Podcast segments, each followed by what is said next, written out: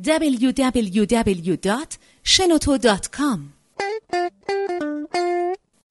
به نام خداوند عشق امید من پرویز درگی هستم معلم بازاریابی ایران. امروز می‌خوایم در خصوص دگرگونی ارزش ها صحبت کنیم چیزی که شاید یه مقدار آزاردهنده باشه. ابتدا تعریف کنیم مثلا ارزش یعنی چی؟ ارزش از دیدگاه کسب و کار و بازاریابی مقایسه بین هزینه و فایده هاست یعنی مشتری برای اینکه از ما خرید بکنه چه هزینه‌ای پرداخت کرده؟ مثل هزینه زمان هزینه روانی هزینه مالی و چه دریافتی هایی داشته چه منافعی رو کسب کرده؟ مقایسه بین این دو تا رو بهش میگیم ارزش. اما امروز هدف من از بیان ارزش این نیست بلکه ارزش رو می‌خوام از دیدگاه اجتماعی در کسب و کار مطرح کنم که اونجا ارزش میشه مقایسه بین بایدها و نبایدها. یعنی چه کارهایی رو ما باید انجام بدیم چه کارهایی رو نباید انجام بدیم. متاسفانه چیزی رو که در جامعه یه مقدار به خصوص در بین قشر عزیز جوانمون داریم می‌بینیم جابجایی بعضی از این کلمات هستن. برای مثال مثلا کسی که توی بازار خدا نکرده پول یک کسی دیگر بخوره بهش میگن آدم زرنگیه. در صورتی که زرنگ این نیست. زرنگ اون کسی هستش که صداقت رو سر کار خودش قرار میده. زرنگ اون کسی هستش که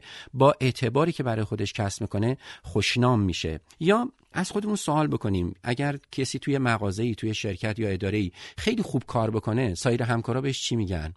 آیا این خوب کاره یا بگذریم؟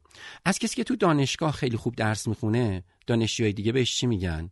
بعد بگیم که خوبخان یا بگذاریم از این هم بگذاریم یه واژه دیگه ای که هستش توی کسب و کار ما زیاد می‌بینیم اگر یه کارمند وقتی رئیسش پاداش بهشون میده یا قدردانی می‌کنه ازشون یا یه کار خوبی انجام داده اون رئیسشون وقتی این کارمند میره تشکر می‌کنه ازش و میگه که من خوشحالم که اینجا کار می‌کنم خوشحالم که رئیسم شما هستید سایر همکارا بهش چی میگن؟ آیا نمیگن پاچه خواهر آیا این یه کارمند قدر شناسه که داره کمک می‌کنه به روحیه شادابی رئیسش و یا یک آدمی که خدای نکرده بهش میگیم پاچه خار یا به کسی که واقعا آدم سالمی هست سیگار نمی‌کشه بهش میگیم بچه مثبت بهش میگیم پاستوریزه.